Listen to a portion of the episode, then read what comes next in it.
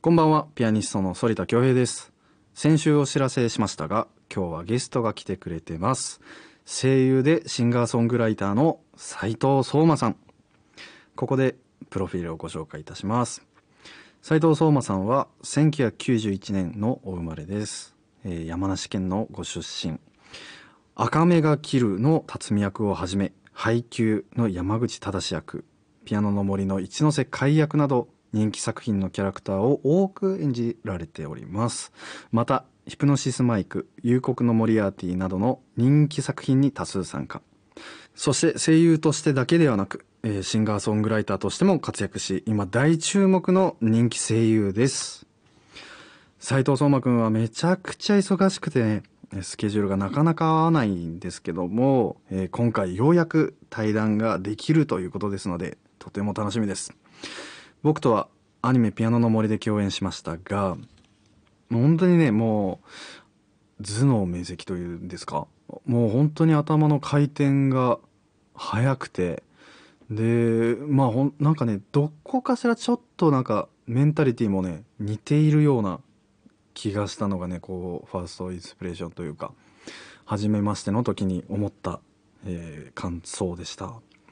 CM の後、いろいろまとめてお聞きしたいと思っておりますので、反田恭平グローイングソノリティ最後までお付き合いください。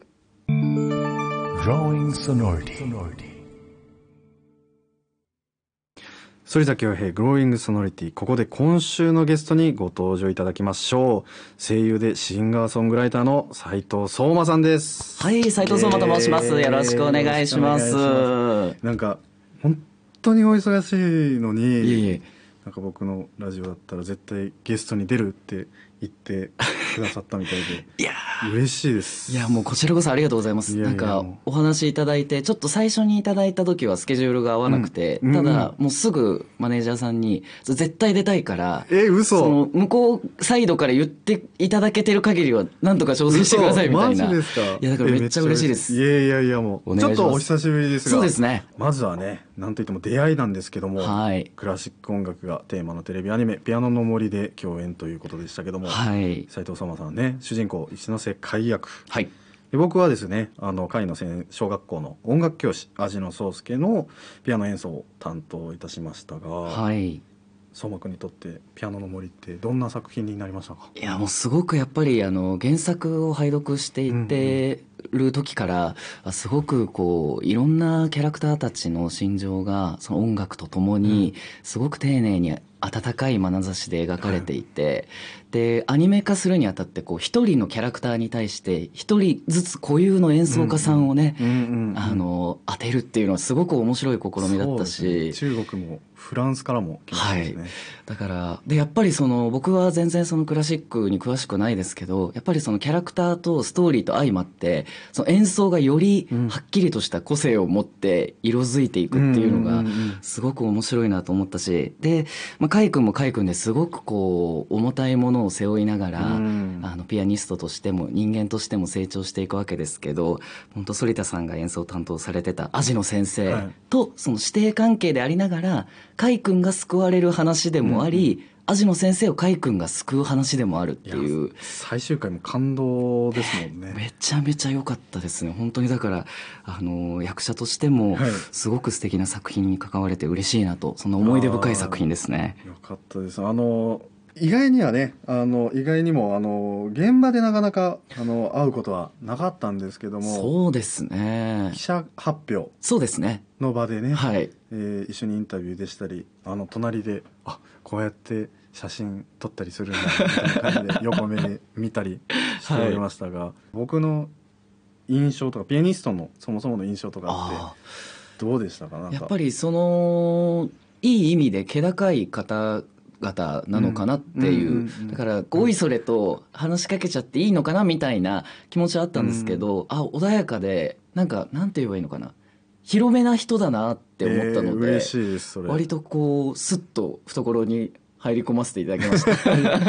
いやあの僕もあのあの本当にこの作品でもう声優さんと初めてお会いしたので、はい、なんかびまずほ当たり前なんですけど、はい、声がめっちゃ美しくて あのふこう今こうしてお話ししてる声もめちゃくちゃ綺麗なんで普段からこんなに綺麗なんだっていうのにちょっとびっくりしました 照れますね。いやいやなんかでももちろんあの仕事のスイッチモードなんかスイッチ入ったらまたよりいろいろな音色じゃないですけどうん。声の色って変えられると思うんですけどはい。でもこう素から綺麗じゃなきゃできないんかなってすげえ思ったりしましたね。いやーどうなんですかね。まあその結構面白いもので常にいい鳴りを、うん。いい響きをしているだけが正解でもないというか、その良くない声っていうのがないっていうのが僕の恩師から教わったことなんですけうんど。で僕はあれなんですよ。声優なのに、はい。あのご飯屋さんとかでうん。全然注文トーンなんですよ、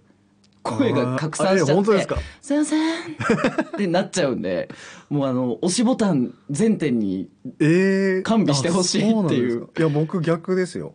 一発で。マジっすか？10メーター離れてても。僕小学校応援団長やってたんで。えー、すごい。だででもスッて。まあまあ振り向いてくれます。いやもう本当ね反田さんともご飯行きたいですねって。い行ったらもし行く機会がねできたらいやもうぜ僕が呼ぶんで。マジでお願いします。はいこっちみたいな。でもね本当にあのあの時現場でも、あのまあそれからコンサートにもいらしていただいて。素敵でした本当に。その時に連絡先をね気さくにはい。交換してくださって、いやー。いやなんかふ僕あんまり LINE を交換するっていうのがね意外に恥ずかしくて。あわかります。いなかなかしづらいところもあるんですけどなんかね相馬、くんだとなんかスッてこういけたのがすごい印象的だったんですよね。嬉しいですね。なんかあのー僕もどっちかっていうと割とこう全ての人にフランクにうん。連絡先を聞けるタイプではないんですけど、うんうんうんそのさっきもお話ししたようにもう最初に会った時から、うん。なんかこうおこがましいですけどあ反田さんいけるなみたいな。これ言っても大丈夫な人だろうなっていう、えー嬉しい。なんかのがあったのででなかなかやっぱりその作品でご縁がつながったけど、なかなか頻繁に、うん。その後も仕事で会えるかって言ったら、うんうん。そうでもなかったじゃないですか。でもうこれを逃すまいといやいういや嬉し気持いです。ちで行かせていただきましたね。なんか落ち着いたらぜひ。え本当に？お願いします。あのーシンガーソングライターとしてもね本当にご活躍の相馬さんですけど、はい。アーティスト活動で今大事にされていることとかはい。ってありますか？そうですね。いやめちゃくちゃ歌がうまくて、ええもうありがとうございます。あのもともとあの音楽好きで、はい。でバンド少年だったんですよ。あなんでそうなんだ。10代の頃とかも自分でこう趣味ではい。バンドをやって作詞作曲していたんですけど、でその声優の活動をしている中で、まあ、あのアーティスト活動もしてみませんかとお話をいただけてで割と自分的にはこうなんだろうな声優という軸をうん。地道に頑張ってきたからこそ、うんうん。ちょっと神様がご褒美じゃないですけど、そのあなたの好きなことをあのやってみてもいいんじゃないっていう機会をくれたのかなって思っていて、うん。で最初はあの自分で作詞作曲はしていなかったんですけど、うんうんうん。素晴らしい方に素晴らしい曲をいただいてて、うんうんうん。でもある時から自分で曲を作るようになって、うんさらにあもっと自由でいいんだなっていうのを、うん結構そのこの歌詞を世に出すとイメージが崩れるんじゃないかみたいなそれって割と狭めな保守的な考え方だなっていうことに気づけたら今度歌活動してたら芝居にもそれがやっぱりフィードバックされて、うんあここで綺麗にまとめなくてもいいなみたいなもっと言っちゃってみようっていう、うんそのいい意味でタガが外れていく経験がその歌と芝居でこう双方的にうんうん。高いを高め合っていけているので、いやね意外にもねピアノでもあったりしてあはいはいはい、あの僕はそんなに頻繁に作曲はしてないんですけども、ええ。まあ趣味でうん。やったりしてると、やっぱりさ我々っていうのはこう特にクラシックの古いうん作曲家たちの作品を勉強して再生するっていうことをしているので、やっはいぱりその作曲者側のこの気持ちっていうのを分かるためにはやっぱり絶対に曲を書いたりうん。した方がいいんですね。そっかそっか。音楽理論的にとか、はい。でも思うことは一緒であもっと自由でいいんだなっていうことうん。は確かに僕も書い書いてた時に思ったことあって。でうわー。それにかつ演奏でも確かにあの反映されてるとこは。そうですちょっと似てるところはあるかもしれないですやめっねちゃおこがましいけど一緒になんかやりたいな。いいやもう実現させましょうぜひ。もうなんか歌でもそうですし、うん。例えばそのやっぱり僕は役者なので、うん。その演奏パートとうん。その朗読パートみたいな、おーいいね。いいねそういうのちょっとやりたいですよね。あのいや相馬さんだったらもういつでも何の曲でも伴奏するんで。本当ですか？いや本当にいやーこれじゃあ現地は取ったということでいいですね。大丈夫です。ありがとうございます。約約束しましょう。ー。お願いします。そしてですねここからは声優というお仕事に関する質問をさせていただけたらなと思っております。お願いします。役作り。うん。声作りで苦労する点とかってはい。ありますか？そうですね。あのいわゆるその俳優業の中でもその声優ってまた少し特殊でその一番瞬間的な頭の切り替えの速度が求められるんですよ。うん。例えば舞台俳優さんだったらうん。1ヶ月とかその稽古期間も含めてその役に深く深く入り込んでいってその自分の中で熟成させるっていうことが可能なんですけど確僕らって収録がレギュラーで決まってるんですよ。例えば月曜の何時から何時にピアノの森を撮ります、で翌週また次の話撮ってっていう、でその月曜のピアノの森例えばですけど、はい。撮ってたらその次の時間におじいちゃんの役やってで夜ラジオでみたいなことがあったりするのでその一瞬でどこまでも深く潜れるかっていうのがすごく大事で。で終わったらすぐスッて次にスイッチを切り替えるっていう。だそれが結構あの気質的に面白いと思えるかどうかっていうのが大事でその僕は割と新鮮なことが日々あって楽しいなって思うのでそこですかね。だからあの結局その切り替えが大事とは言いつつ、その浅い切り替えだと、うん。やっぱりそのキャラクター一人ずつに深みは出てこないので,、であと声を作りすぎないっていうのが大事ですね、うん逆にあのテクニカルな声を作り込む作業が必要な時もあるんですけど、それが目的手段であって目的になってはいけないというか。いやもうねもうピアノ問わずバイオリンもそうですけど、ええ。いろんな楽器クラシックにおいてももうまさにそうですね。やっぱそうなんですか。まあ簡単な言葉で説明してしまうと力む、うんうんうんうんやっぱり力んじゃダメっていうのはありますよね、うん。まあ力んでるように見せるっていうのは一つのパフォーマンス確かに、まあ、すでに生のライブではね、うん。あるかと思うんです。コンチェルトがやってる時はオーバーにリアクションやったりする時もたまにありますがでもやっぱりそのピアノっていう楽器にもう全て委ねるっていうのが一番、うん、いい音のな音になるなんかコツなんですね。やっぱりそのいろんな方のすごいたくさんは聞いてないですけど演奏を拝聴して反田さんのタッチがすごくやっぱり好きだなと思ってなんかこう心臓の周りをスルってゆっくり撫でられてるみたいな はっていうだからなんていうか忍び寄ってくる感じがあっうん。てやっぱそのタッチとかって、まあ、訓練でもある程度その向上させることはできるんでしょうけど、どうなんですか？やっぱ天性のものというか。うーんとねやっぱりあの訓練は必要ですね。例えば例えばですけど、まあ、こうペンとか持ってもお箸もそうですけど、はい。やっぱこう第一関節ってこうプニョプニョしちゃったりするじゃないですか、うんうんうん。それをちゃんとホールドしたまま鍵盤をタッチできるかでもうこれだけで多分十何種類20種類ぐらいの音色が変わるんですよ。わあすげえ。あとはもちろんペダルもそうですね。はい足も、はいはいペダルも言われているのは確かに僕も先生から言われたのはざっと右のペダルだけで60種類ぐらいペダルの踏み方があるんです。たった1本ですけど。そうなんですか簡単に言ったら一緒に踏むとか、うん。後から踏むとかそうかそうかそうか。半分だけパタパタするとかいろいろあるんですけどでもあとはでも最終的にはその生きてるステージの直感。うーん。いやこれ芝居も本当そうなんですよね。やっぱその僕はロジカルアプローチタイプなんでその準備は前日までにすごいするけど、マイクの前に立ったら一回それをカッコにくくっておく勇気というか一緒これうわ面白ちょっとあと3回ぐらいい出してもらっていいですかこのラジオ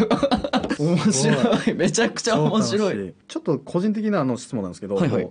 声優さんの収録風景でなんか思い浮かんだりもうテレビで見たりなんかこう裏側みたいな形で見た時は、一つのマイクをみんなで、まあ、囲んでポジションを入れ替えたりするっていうのをなんか見たことがあるんですけどありますね。あるんですか？ありますあります。あれがやっぱりその特に日本の声優だけなんですよ。ああいう収録をしているのは。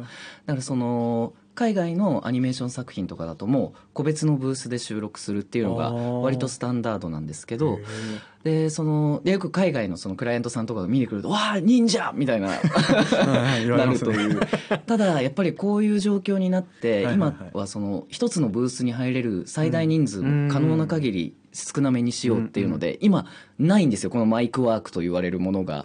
だから正直僕ら役者もよく話すんですけど今例えば30人とかで一気に収録してくださいってなったらマイク入れないんじゃないかっていう。うん。やっぱそれぐらいあこれはもう本当にテクニックなんですよ、うん。マイクワークっていうのは。うん。そのでまた新人の時ってあの4本例えばマイクがあったとしたら主役の方がどこに主に入られてて、はいはいはい。で先輩がここでみたいなのも覚えつつで最初は2番に入るけどここですぐ出て次は4番に大回りして入ってみたいなそう芝居じゃないところも全部覚えてないと大変。いけなくて、まあ、台本に僕は書き込んじゃうんですけど、うんうんうんうん。だからそれって結構マルチタスクなのでやってないとどんどんやっぱりその勘がなまっていくんですよ。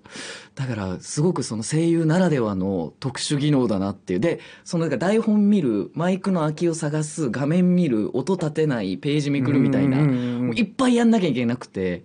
でそれがやっぱなんていうか最高にスリリングじゃないですか。ドキドキするというか。で全員がうまくマイクワークができて、うんうかぶりもなくて NG もなくてすごい掛け合いがガチッとはまるっていうのがやっぱうん芝居の醍醐味だなっていう。なんかここでなんですけど、はいはい声優の世界のあるあるっていうのをちょっとお聞きしたいなと。声優あるあるは結構いっぱいあると思いますけど、あのーまあそのさっきのマイクワークとかもね、やっぱりそのうんうん他の人って多分やったことないと思うんで、はいはい。あので一番あるのはあの台本を片手に持つうんうん。んですよ。アニメとかのアフレコの時、はいはい。まあ、よく映像で見たことあると思いますけど、で僕は左手で持つんですね。はい。でそうすると体が歪みますね。だから僕今見ていただいて分かると思うんですけど右肩がちょっと確かに。下がってるんです確かけどに確かに。常に左肩で台本を持って半身になってるんですよ。だから右肩がさでだから整体とかに行くとえなんかどテニス選手の方ですか？みたいな。そうどういう状態でこれえ右手使ったことあります？みたいな言われるぐらい、やっぱちょっと確かに本当だ。そうなんですよ。だからであとそのやっぱ左側の筋肉の緊張がすごいっていうやっぱりその左でずっと台本もくはいはい。持ってめくってしたりしてるんで、まあ片手でめくる人もいれば両手でめくる人もいるんですけど、はいはいはいはい結構それが声優あるあるですかね。すげえ。あとあのひそひそ話苦手っていう人多いですね。そその常に響きすぎちゃってるから、そのあ実はこうでみたいなのをやってるつもりなんですけど本人は。うん。すんごい響いちゃうみたいな。なるほどね。やっぱりちょっと楽器を育て楽器というか体の、ねですよね。楽器を育てている分、っていうのは結構、ね、体が鳴っちゃってるっていうことですよね。うん。だからその鳴らないようにするって意外と難しいじゃないですか。うん。っていうのはやっぱある気はしますね。うん。なんか今のっていうのもなんかエッジかかってる。ちょっと小手先の技がね。いやーもう本当ねまだまだお話ししたいことあるんですけども、はい。ここで、えー、相馬さんからお知らせはい、ありがとうございます。えー、私、斉藤相馬のですね、映像作品が発売中でございます。おえーーライブツアーをやらせていただきました。ライブツアー 2021We Are in Bloom at 東京ガーデンシアター。えーこちら発売中でございます。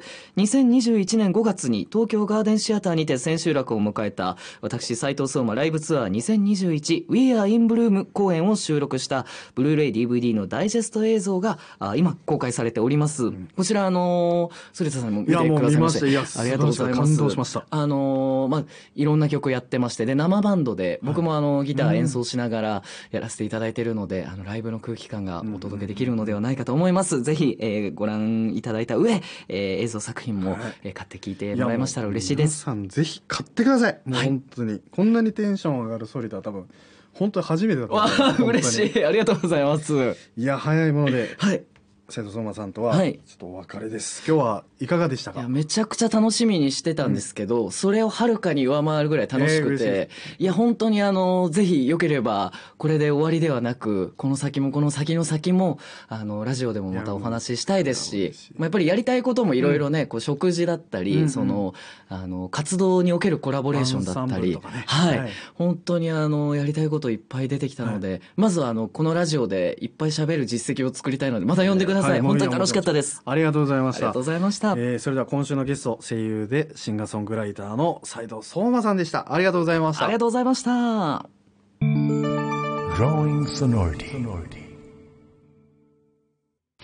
あっという間にエンディングのお時間です。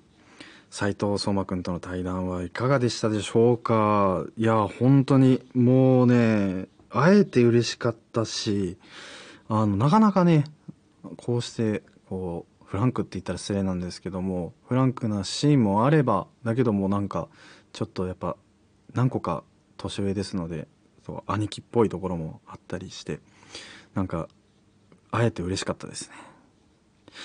番組を聞いての感想メッセージもお待ちしております。メールはソリタアットマーク MBS1179.com sorita アットマーク MBS1179.com まで。番組の公式インスタグラムの DM でも受け付けております。そしてホームページもぜひチェックしてみてください。ここまでのお相手は反田恭平でした。また来週お会いしましょう。さようなら。